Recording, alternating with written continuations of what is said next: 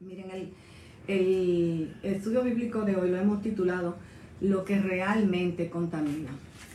Y para entrar en tema, quiero primero hacerle como una pequeña introducción. Miren, recientemente eh, estuve acompañando a Eury a la reunión anual que hace, realiza la, la Organización de Naciones Unidas en la ciudad de New York. Y ahí van muchísimos presidentes, embajadores, ahí van hasta reyes eh, eh, y reinas. Y, uno los ve, si está cerca de ahí, o, uno ve como que en todos los alrededores se mueve gente que por su ropa, por su físico, por la manera de hablar, uno se da cuenta que son embajadores de, este país o del otro país y va como descartando y diciendo y reconociendo esos embajadores. Y, yo eh, me, vi como reflejada ahí y, me hice una pregunta. ¿Estoy yo reflejando como mi manera de hablar, de vestir, de hacer, de ser? ¿Estoy yo reflejando el reino de Dios aquí en la tierra? Porque yo soy una embajadora del reino. Tú eres un embajador del reino. Entonces, ¿estamos nosotros reflejando eso? Tú, hermano o hermana, ¿Estás tú siendo reconocido como un embajador del reino a través del testimonio de tu vida? Esa es una pregunta como que nosotros deberíamos hacernos a cada momento, a diario. Y hoy quiero ver con ustedes algunas cosas de las cuales Jesús habló para enseñarnos cómo debemos actuar y ser reconocidos como uno de sus embajadores. Él es el rey y nosotros somos sus embajadores. Entonces vamos a ver Vamos a estar viendo esta noche eh, Mateo 15 del 1 al 20. Son unos cuantos versículos. Ahí le, estoy cayéndole atrás a Marisabel, nuestra amada pastora. Eh, pero quiero hacerle primero alguno, contextualizar ese, ese capítulo, viendo un poco el, el 14. Pero bueno, eh, Mateo inicia con el Nuevo Testamento o el Nuevo Pacto, como muchos le conocemos. Conocemos que el nuevo pacto inicia precisamente cuando se rompe el velo con Jesús, que, rompe con todo aquello, aquellas leyes que se habían establecido. Y con su muerte en la cruz cargó con todos nuestros pecados y nos modeló cómo vivir una vida para agradar al Padre y cómo vivir en el reino de Dios y su justicia, siendo nosotros embajadores de su reino. Miren, eh, antes de entrar de lleno en Mateo 15, veamos un poco el contexto en Mateo 14. Ahí vemos cómo Jesús hace grandes milagros. Estos milagros van como a poner eh, en alerta como a, los fariseos, van a poner más en alerta estos milagros que suceden, que son narrados en, en Mateo 14, para que luego veamos qué sucede en el 15. Y es como que los fariseos andaban como detrás de Jesús. Eran como, yo digo que ellos tenían como una especie de calíe, como decimos nosotros, que cada vez donde iba Jesús se iba a hablar eh, con la gente y reunía multitudes. Ellos tenían alguien que le contaba y le decía qué había pasado en ese tiempo. Eran como buitres listos para depredar a su presa.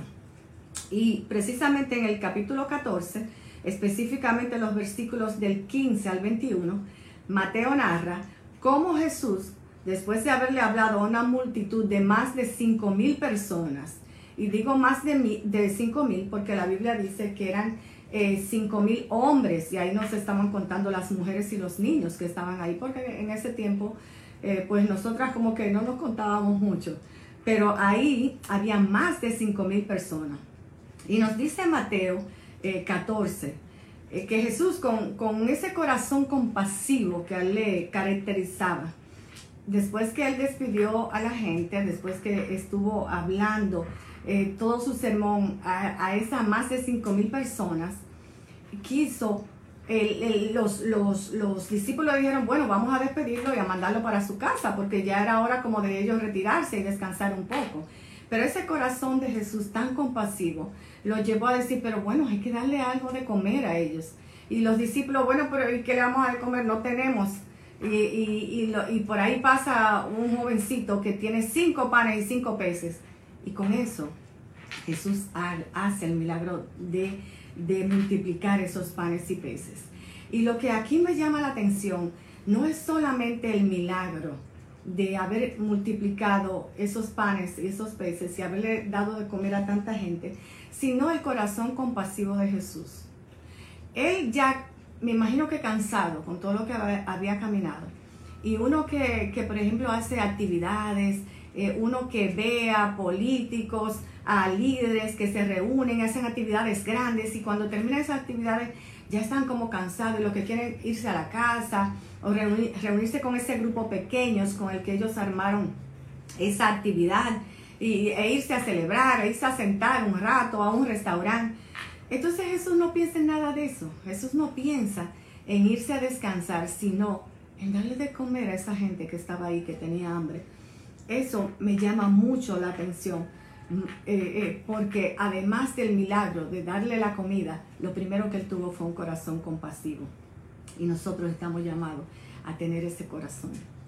Otro milagro que, que se narra en Mateo 14, 22 al 33, que es de lo que, ¿verdad? Acuérdense que estamos hablando de que los fariseos eh, estaban ahí como mirando qué, es lo que está pasando con, este hombre del que se habla, con este eh, eh, que han dicho que, que, es el Mesías, el que estábamos esperando y que está haciendo milagros, pero que no está actuando según las leyes, como debe actuar según la ley de Moisés. Yo me imagino que algún informante le llevó la noticia a los fariseos de que Jesús alimentó a toda esa gente y le pidió a sus discípulos que se fueran, eh, eh, eh, después de, que Jesús hizo todo eso, de que alimentó a esa gente, entonces le pidió a sus discípulos que se fueran a la barca. Después que le alimentó, entonces ya estaba tranquilo y yo me imagino que acechando ahí los, los, a los informantes que habían mandado los, los fariseos. Jesús entonces le dice a sus discípulos, váyanse tranquilo a la barca váyanse y espérenme al otro lado eh, del río, del, tenían que cruzar, el, espérenme al otro lado como tranquilos, que yo voy a orar. Y Jesús se va, Jesús se, Jesús se va y se, y se retira y se pone a orar. Pero en medio de, de, que los discípulos están en el mar, Jesús tranquilo allá orando, ya ellos se están adentrando, adentrando, adentrando hacia el mar, hay una gran tormenta, una fuerte tormenta.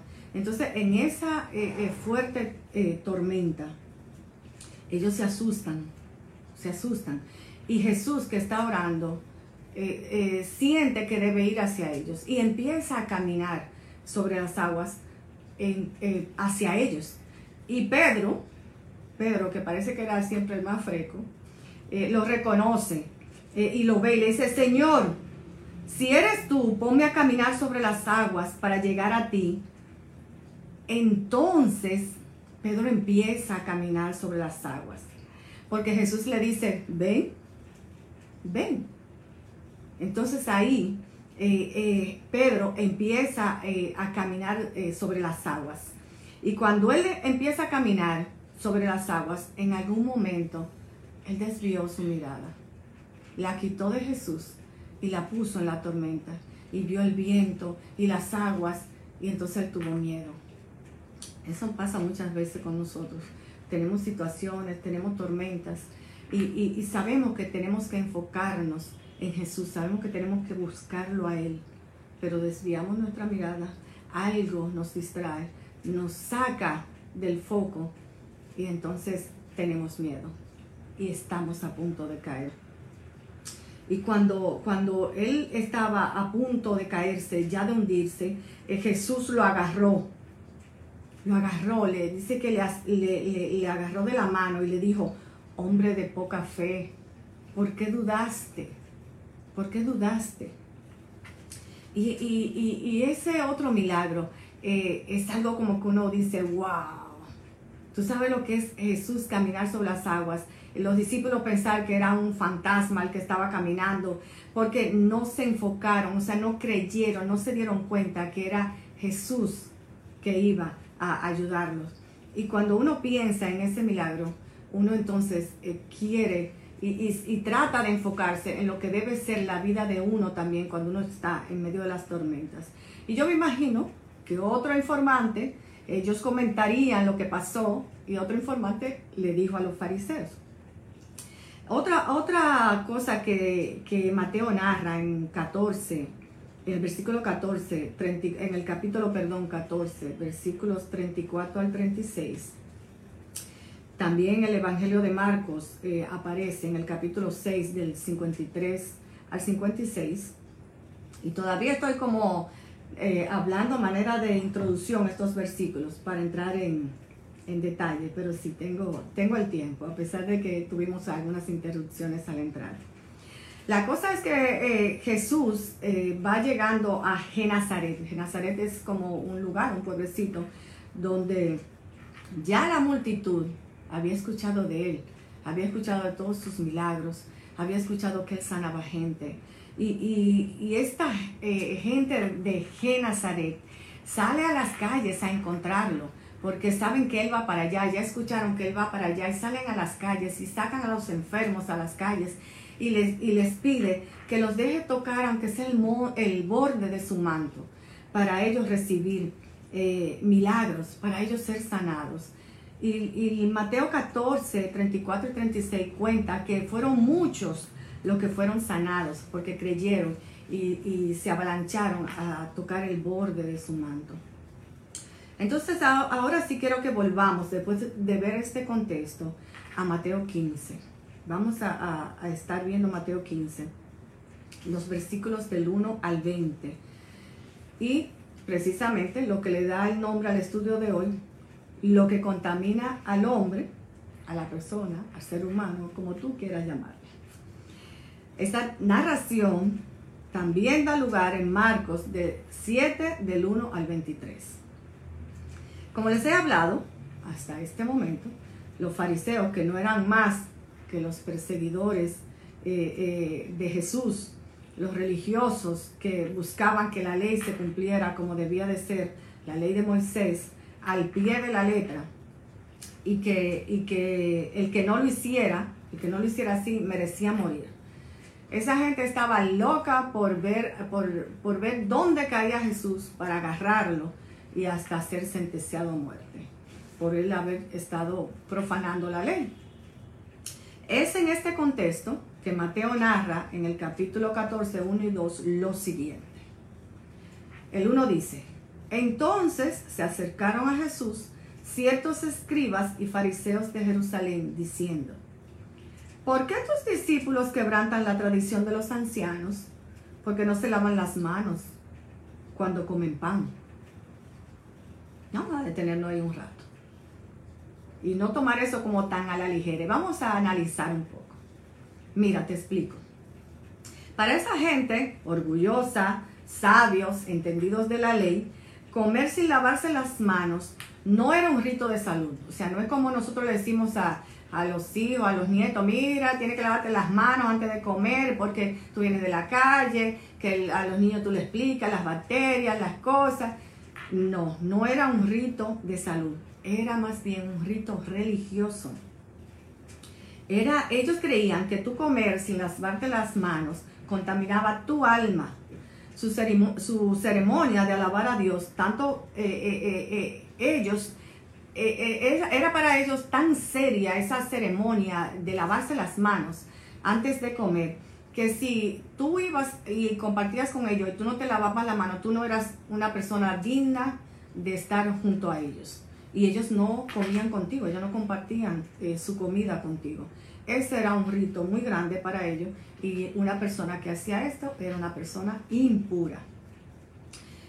Imagínate, para ponerte un ejemplo literal, que tú le llevas la palabra de Jesús hoy día a los niños que están pidiendo las esquinas, a los hombres y mujeres que viven tirados en las calles, en drogas, alcohol o prostitución, y que tú le digas que tienen que bañarse bien antes de recibir la gracia y el amor de Dios que tú vas a compartir con ellos a través de un plato de comida, un vestido o un calzado. Imagínate tú eso, que a esa gente que tú le quieres llevar eh, comida, eh, tú quieres llevarle eh, ropa, pero, pero tú quieres decirle, esto, esto es por el amor y la gracia de Jesús. Jesús te ama y quiere, quiere que tú vengas al que tú lo conozcas. Entonces imagínate que antes de tú darle el mensaje, tú le digas, bueno, tú tienes que bañarte. Mira, aquí yo te traje jabón de cuava, tienes que bañarte bien antes de yo darte el mensaje de Jesús. Antes de yo eh, hablarte de ese que te ama, de ese que es la verdad y la vida. Tú tienes que bañarte con agua y jabón. Ese es un ejemplo literal. Pero déjame ponerte otro ejemplo.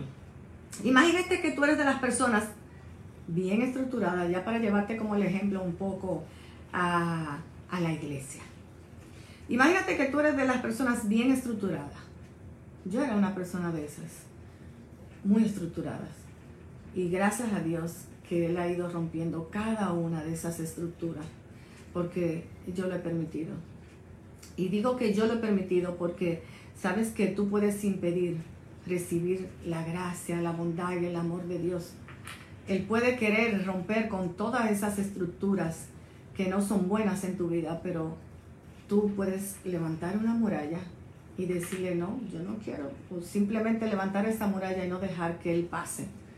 Entonces, yo he bajado muchas murallas para que Él pueda pasar y hacer en mí una persona nueva. Entonces, imagínate que tú eres un líder de iglesia y tienes la estructura, eh, como yo a veces me, todavía me sale, y Él sigue tratando conmigo, de que un culto o un servicio dominical debe ser Inicio del culto a las 9 de la mañana. Leer un salmo eh, 3 minutos a las 9 y 15. Cantar una alabanza movida 5 minutos. El cuarto, interpretar dos adoraciones de 20 minutos. Las danzarinas tienen que salir a las 10 eh, y 15 con un solo tema de 5 minutos. El mensaje del pastor tiene que ser 45 minutos a las 10 y 45 el llamado al altar tiene que ser 30 minutos. Y luego a las 11 y media, 12 despedimos a los hermanos si no estamos eh, todavía en el espíritu y queremos seguir alabando y hablando y ministrando. Entonces imagínate que Jesús, en cuerpo y alma, se presentó en tu iglesia y hay un grupo de gente alrededor de él escuchando atentamente lo que Jesús está hablando y llega, la verdad, la persona estructurada, llego yo, por no decir nadie, llego yo, son las 9 menos 5 y digo, ey, ey, ey, ey, ey. Eh, eh, eh, me opongo radicalmente a que Jesús siga aquí hablando a ustedes. El culto tiene que empezar ya en 5 minutos. Y entonces, además de eso, imagínate que, que yo me salte los puntos 1, 2, 3, 4 y 5 del esquema que estaba establecido. Eso más o menos era lo que estaba pasando cuando Jesús le pregunta a los fariseos lo siguiente. En los versículos 3 y 6, seguimos en Mateo 14. Recuerden que, que los fariseos le están preguntando a Jesús, ¿por qué tus discípulos no se lavan las manos antes de comer, antes de ingerir comida? Y que eso no es por un rito físico, como nosotros lo hacemos, sino por un rito religioso, como algunos de los ejemplos que te narré. En el versículo, perdón, el versículo 3 dice, respondiendo él les dijo, ¿por qué? O sea, Jesús le responde con una pregunta. ¿Por qué también vosotros quebrantáis el mandamiento de Dios por vuestra tradición? Porque Dios mandó diciendo, honra a tu padre y a tu madre, y el que maldiga al padre o la madre muera irremisiblemente. Pero vosotros decís, cualquiera que diga a su padre o a su madre, es mi ofrenda, a Dios todo aquello con que pudiera ayudarte. Ya no ha de honrar a su padre o a su madre, así habéis invalidado el mandamiento de Dios por vuestra tradición. Vamos a ver esto como más desglosadito. Jesús le está hablando de uno de los mandamientos implícitos en la ley y que vemos tanto en Éxodo 20:12 como en Éxodo 21:17, donde se nos manda a honrar a nuestro padre y a nuestra madre para que nos vaya bien. Igualmente afirma que el que maldijere a su padre o su madre morirá. Entonces, estos jefes religiosos que están hablando del rito de lavarse las manos, habían hecho algunos arreglos a ese mandato, porque eso sí era, es un mandato y sigue siendo un mandato, porque Jesús eh, lo lleva, eh, eh, lo, lo, todo lo que Jesús hace, lo hace para que nosotros lo vivamos en carne propia y por ende va a ser un resultado bueno para nuestra vida.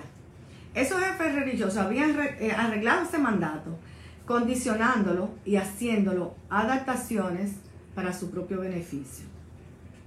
Pero como Jesús no había venido a quebrantar la ley divina, sino a hacerla cumplir a través de un nuevo pacto, está muy claro que nosotros tenemos que honrar a nuestro Padre y a nuestra Madre. Esa verdad la reafirmó Jesús, llevando su sacrificio con muerte y muerte de cruz. Tú tienes que honrar a tu Padre y a tu Madre aunque no hayan estado ahí cuando tú los necesitaste, aunque te hayan abandonado, aunque no supieron ser padres, aunque, aunque a temprana edad tú te diste cuenta que tu padre había, había abandonado a tu madre y que ustedes estaban solos o solas. Tú tienes que honrar a tu padre y a tu madre ¿Quién quita que aunque tu padre, no haya, tu padre o tu madre no haya estado ahí en un momento determinado, en vez de tú eh, eh, maldecirlo, eh, odiarlo, hablar injurias, no honrarlo, ¿quién quita que si tú le honras, entonces ese papá o esa mamá va a conocer del amor de Jesús por cómo tú lo estás tratando? Y eso te lo digo aunque tu padre o tu madre se haya muerto. Tú puedes honrarlo, perdonándolo, aún después de muerto. Ese es un mandato que Dios te da y te va a ir bien si tú lo haces. Porque Dios no es hombre para mentir. Miren, seguimos. En los versículos 7, 8 y 9, ahí la cosa empieza a ponerse como más dura. Jesús llama a esos fariseos hipócritas les dice en el 7, hipócritas, bien profetizó de vosotros Isaías cuando dijo, este pueblo de labios me honra, mas su corazón está lejos de mí. Pues en vano me honran, dice el 9, enseñando como doctrinas mandamientos de hombres. Dios no se contradice en su palabra. En Isaías 29:13, Él llama hipócritas a los que en ese tiempo alababan de palabras, pero no en su corazón. Jesús le recuerda a los fariseos lo que afirmó eh, Isaías. Jesús les dice que ellos también están diciendo, eh, eh, alabando de palabras, pero de hechos y de corazón no lo estaban reflejando. Nuestras vidas jamás, jamás deben reflejar esa hipocresía. Tú no puedes ser un empresario cristiano y no pagar los impuestos. Tú no puedes ser un hombre o una mujer cristiana y desviar tu vista hacia otra persona que no sea tu esposo o tu esposa. Tú no puedes ser un maltratador de empleados. Tú no puedes ser una persona que maltrate a tus hijos o a tu familia. Tú no puedes hablar de que amas a Dios y eres una persona de doble moral. Recientemente se han abierto discusiones si llevar, de si llevar o no a las escuelas eh, la Biblia, distribuirla la Biblia en escuelas y colegios. Y muchos de los que se oponen por un asunto de libertad de creencia y hasta derechos humanos, sin embargo, defienden el derecho al aborto, y defienden y hablan de distribuir condones en, las, en esas mismas escuelas y colegios a jóvenes en plena adolescencia. Tú no puedes ser una persona de doble moral. Finalmente, en Mateo 14, del 10 al 20, Jesús les da la espalda a los fariseos y entonces se dirige a la multitud toda la multitud que lo había estado siguiendo hasta ese momento. Eso, eso a mí como que me dice, wow. O sea, Jesús les da la espalda, él, está hablando con esta gente, ¿verdad? Él está respondiendo a esta gente que lo está cuestionando. Pero de repente él le da la espalda. ¿Qué dice eso? O sea, ustedes no son los importantes. Ustedes podrán ser eh, los jefes eh, de, religiosos eh, de este tiempo, pero ustedes pueden ser escribas, fariseos, se alían inclusive con el que no deben aliarse. Y yo a ustedes les doy la espalda y me dirijo a los que realmente están escuchando mi palabra y la están siguiendo. Y dice, dice así en el versículo 10. Y llamando así a la multitud, les dijo, oíd y entended. Oye, Jesús le está esa, eh, la, la espalda, estableciendo bien claro que ellos son los que tienen que estar atentos a lo que Él está hablando. Porque los otros no importa. Dice en el 11, no lo que entra en la boca contamina al hombre, mas lo que sale de la boca, esto contamina al hombre.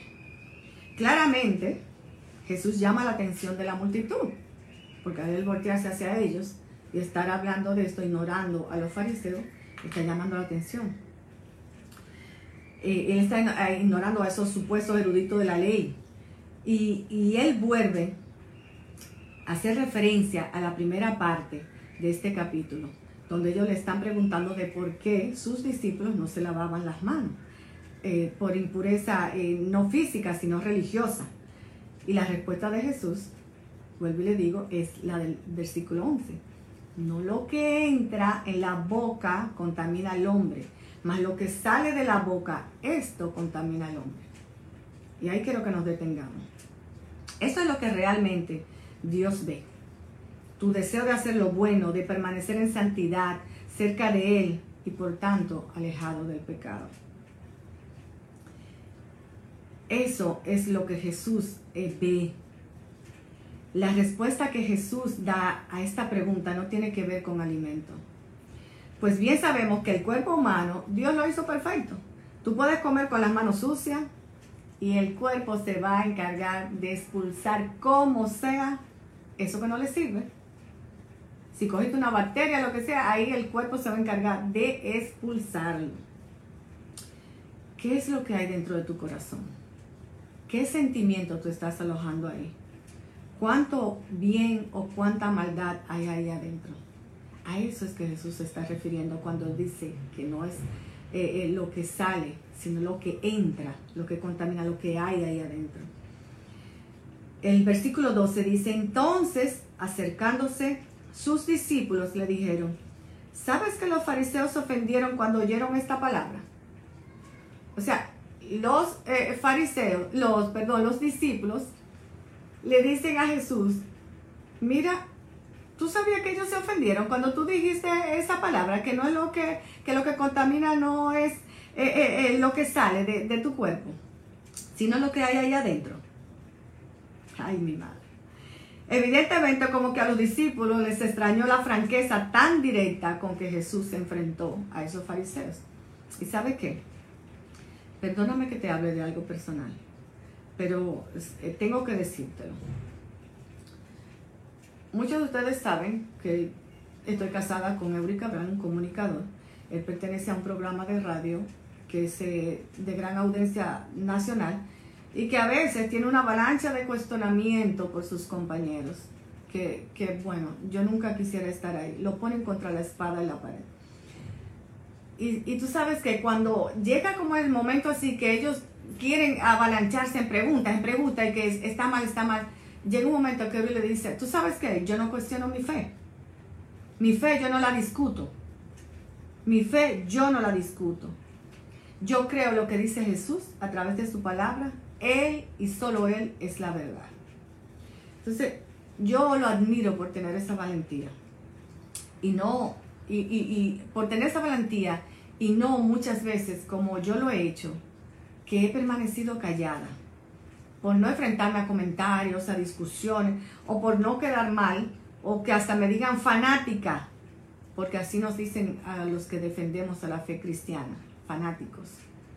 Entonces muchas veces nos pasa eso, que no nos atrevemos a enfrentar al que está mal, porque no nos digan fanáticos, o por, o por no ser eh, eh, antipáticos, o por no caer mal en ese grupo.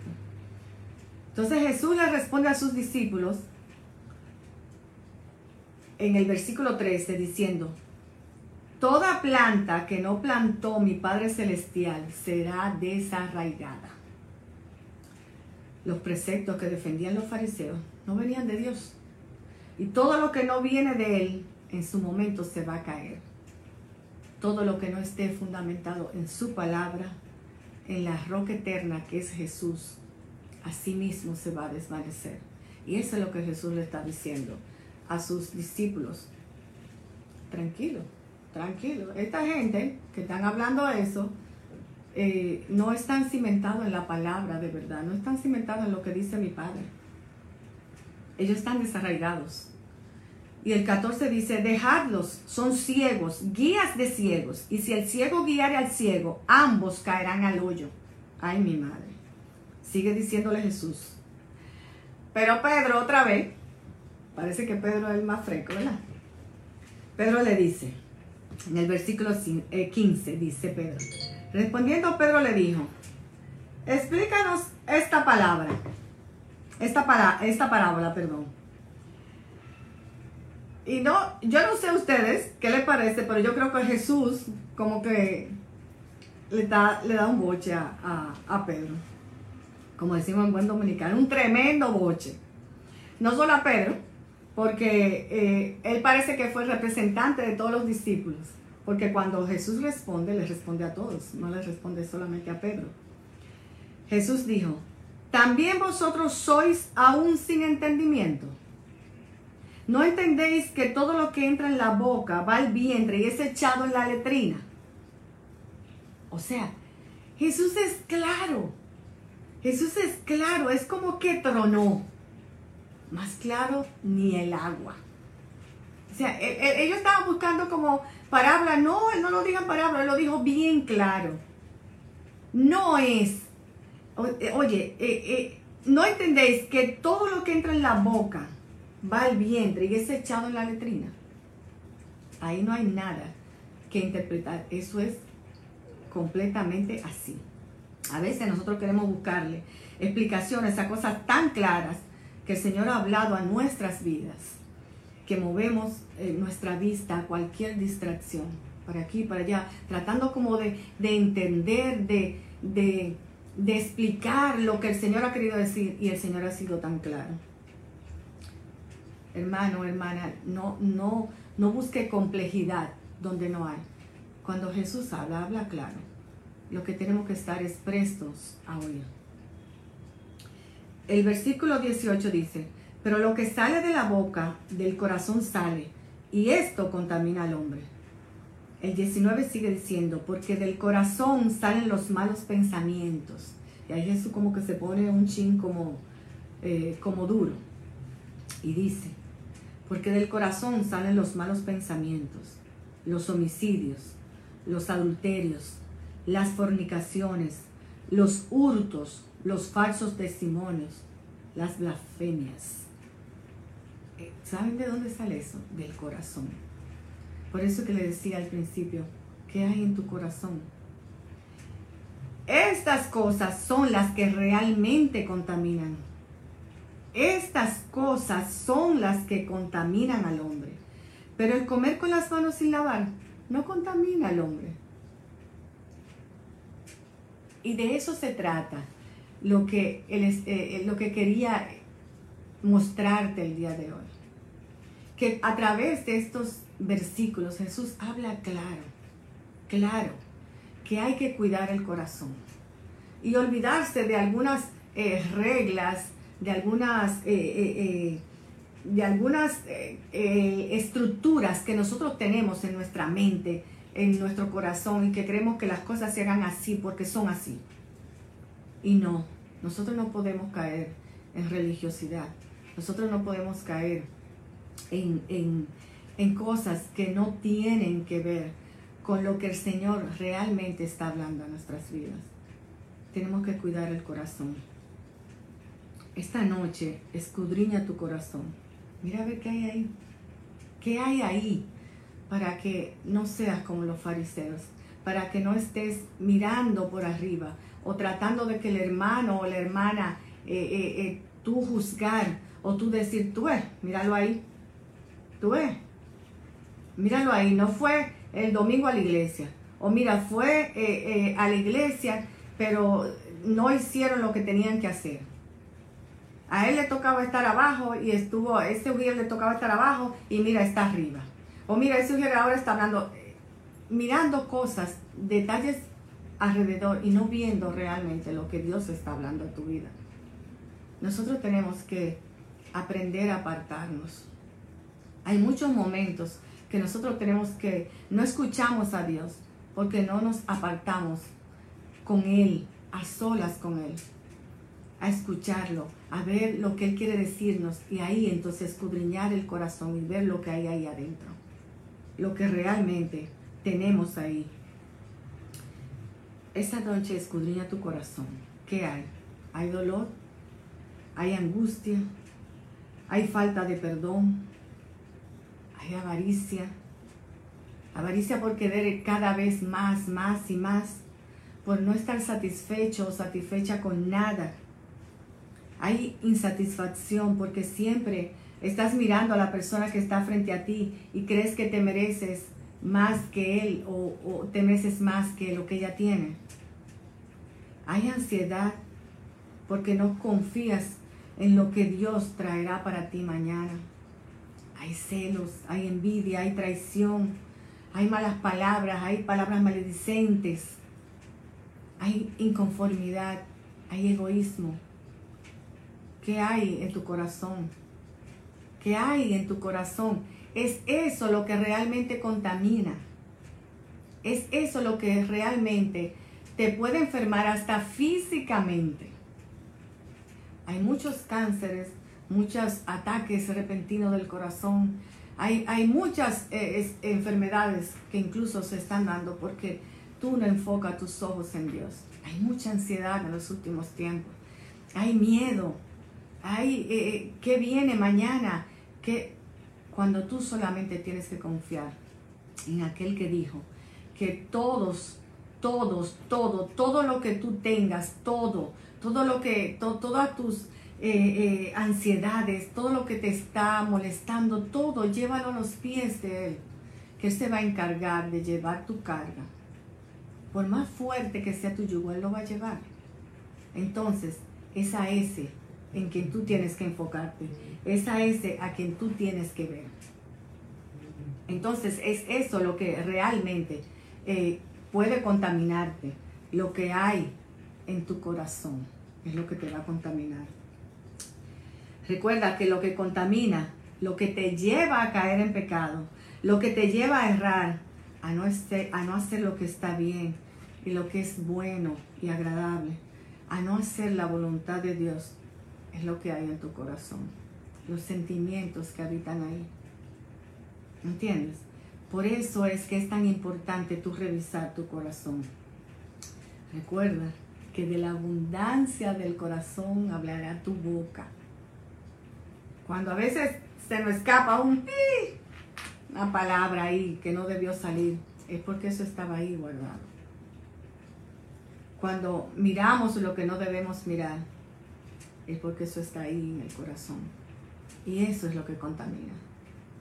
Lo que he querido eh, traerles hoy es eso, es que no estemos tan pendientes así a, los a, veces a tan a detalles que, no son que son lo que más bien esos detalles son los que te van a llevar como a crearte una ansiedad tal que tú no vas a poder ni siquiera vivir Señores, eh, uno ve personas al lado de uno que están tan ansiosas que yo no puedo explicarle. O sea, no puedo explicarle tanta ansiedad que uno ve alrededor de uno. Y es solamente porque tú no quieres confiar en aquel que es más grande que todos nosotros. Tú no quieres confiar y poner realmente tu corazón en las manos de tu Señor. Y eso es lo que yo te invito el día de hoy. Que si tú quieres realmente entender que lo que contamina es lo que tú vas guardando, lo que te va a enfermar, lo que te va a dañar, lo que te va a hacer que tú te alejes de Dios, es eso que tú vas guardando ahí.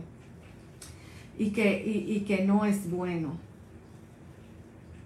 Eso es lo que realmente te va a contaminar.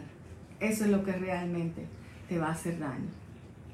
Así que hermanos, eh, hermanas, yo quiero orar, yo quiero orar eh, esta noche.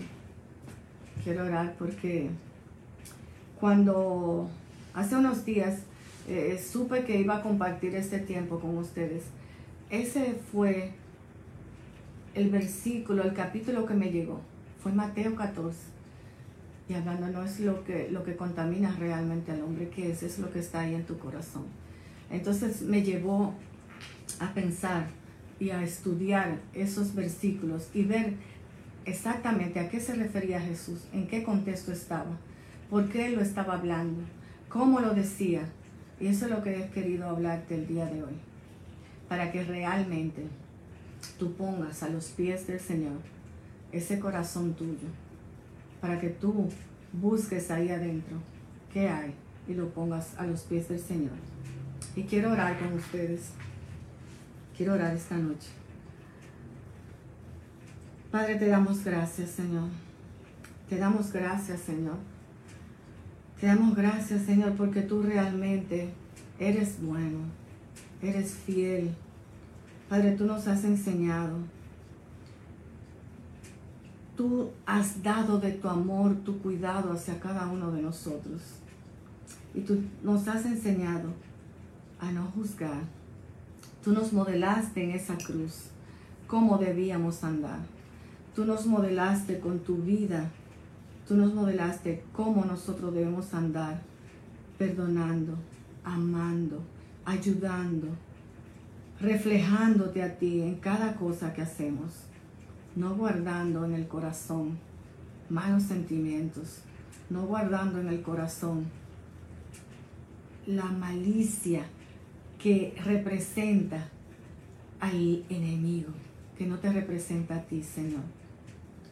Padre, te doy gracias porque realmente tú, Señor, nos has enseñado a modelar, a ser embajadores tuyos aquí en la tierra. Y es aquí donde nos toca modelarte a ti. Es aquí donde tenemos que ser el hermano, la hermana, esa persona que tú quieres que se levante y modele tu ejemplo, Señor. Padre, te amamos, ayúdanos. Ayúdanos a modelarte a ti. Ayúdanos, Señor, a ser un reflejo de tu vida aquí en la tierra, Padre amado. Ayúdanos con nuestro testimonio de vida. Ayúdanos, Señor. Esa es mi oración. Que el Señor nos ayude a cada uno de nosotros a darnos cuenta, a estar eh, eh, en su camino, a no apartarnos de Él y a realmente darnos cuenta qué es lo que realmente contamina el corazón.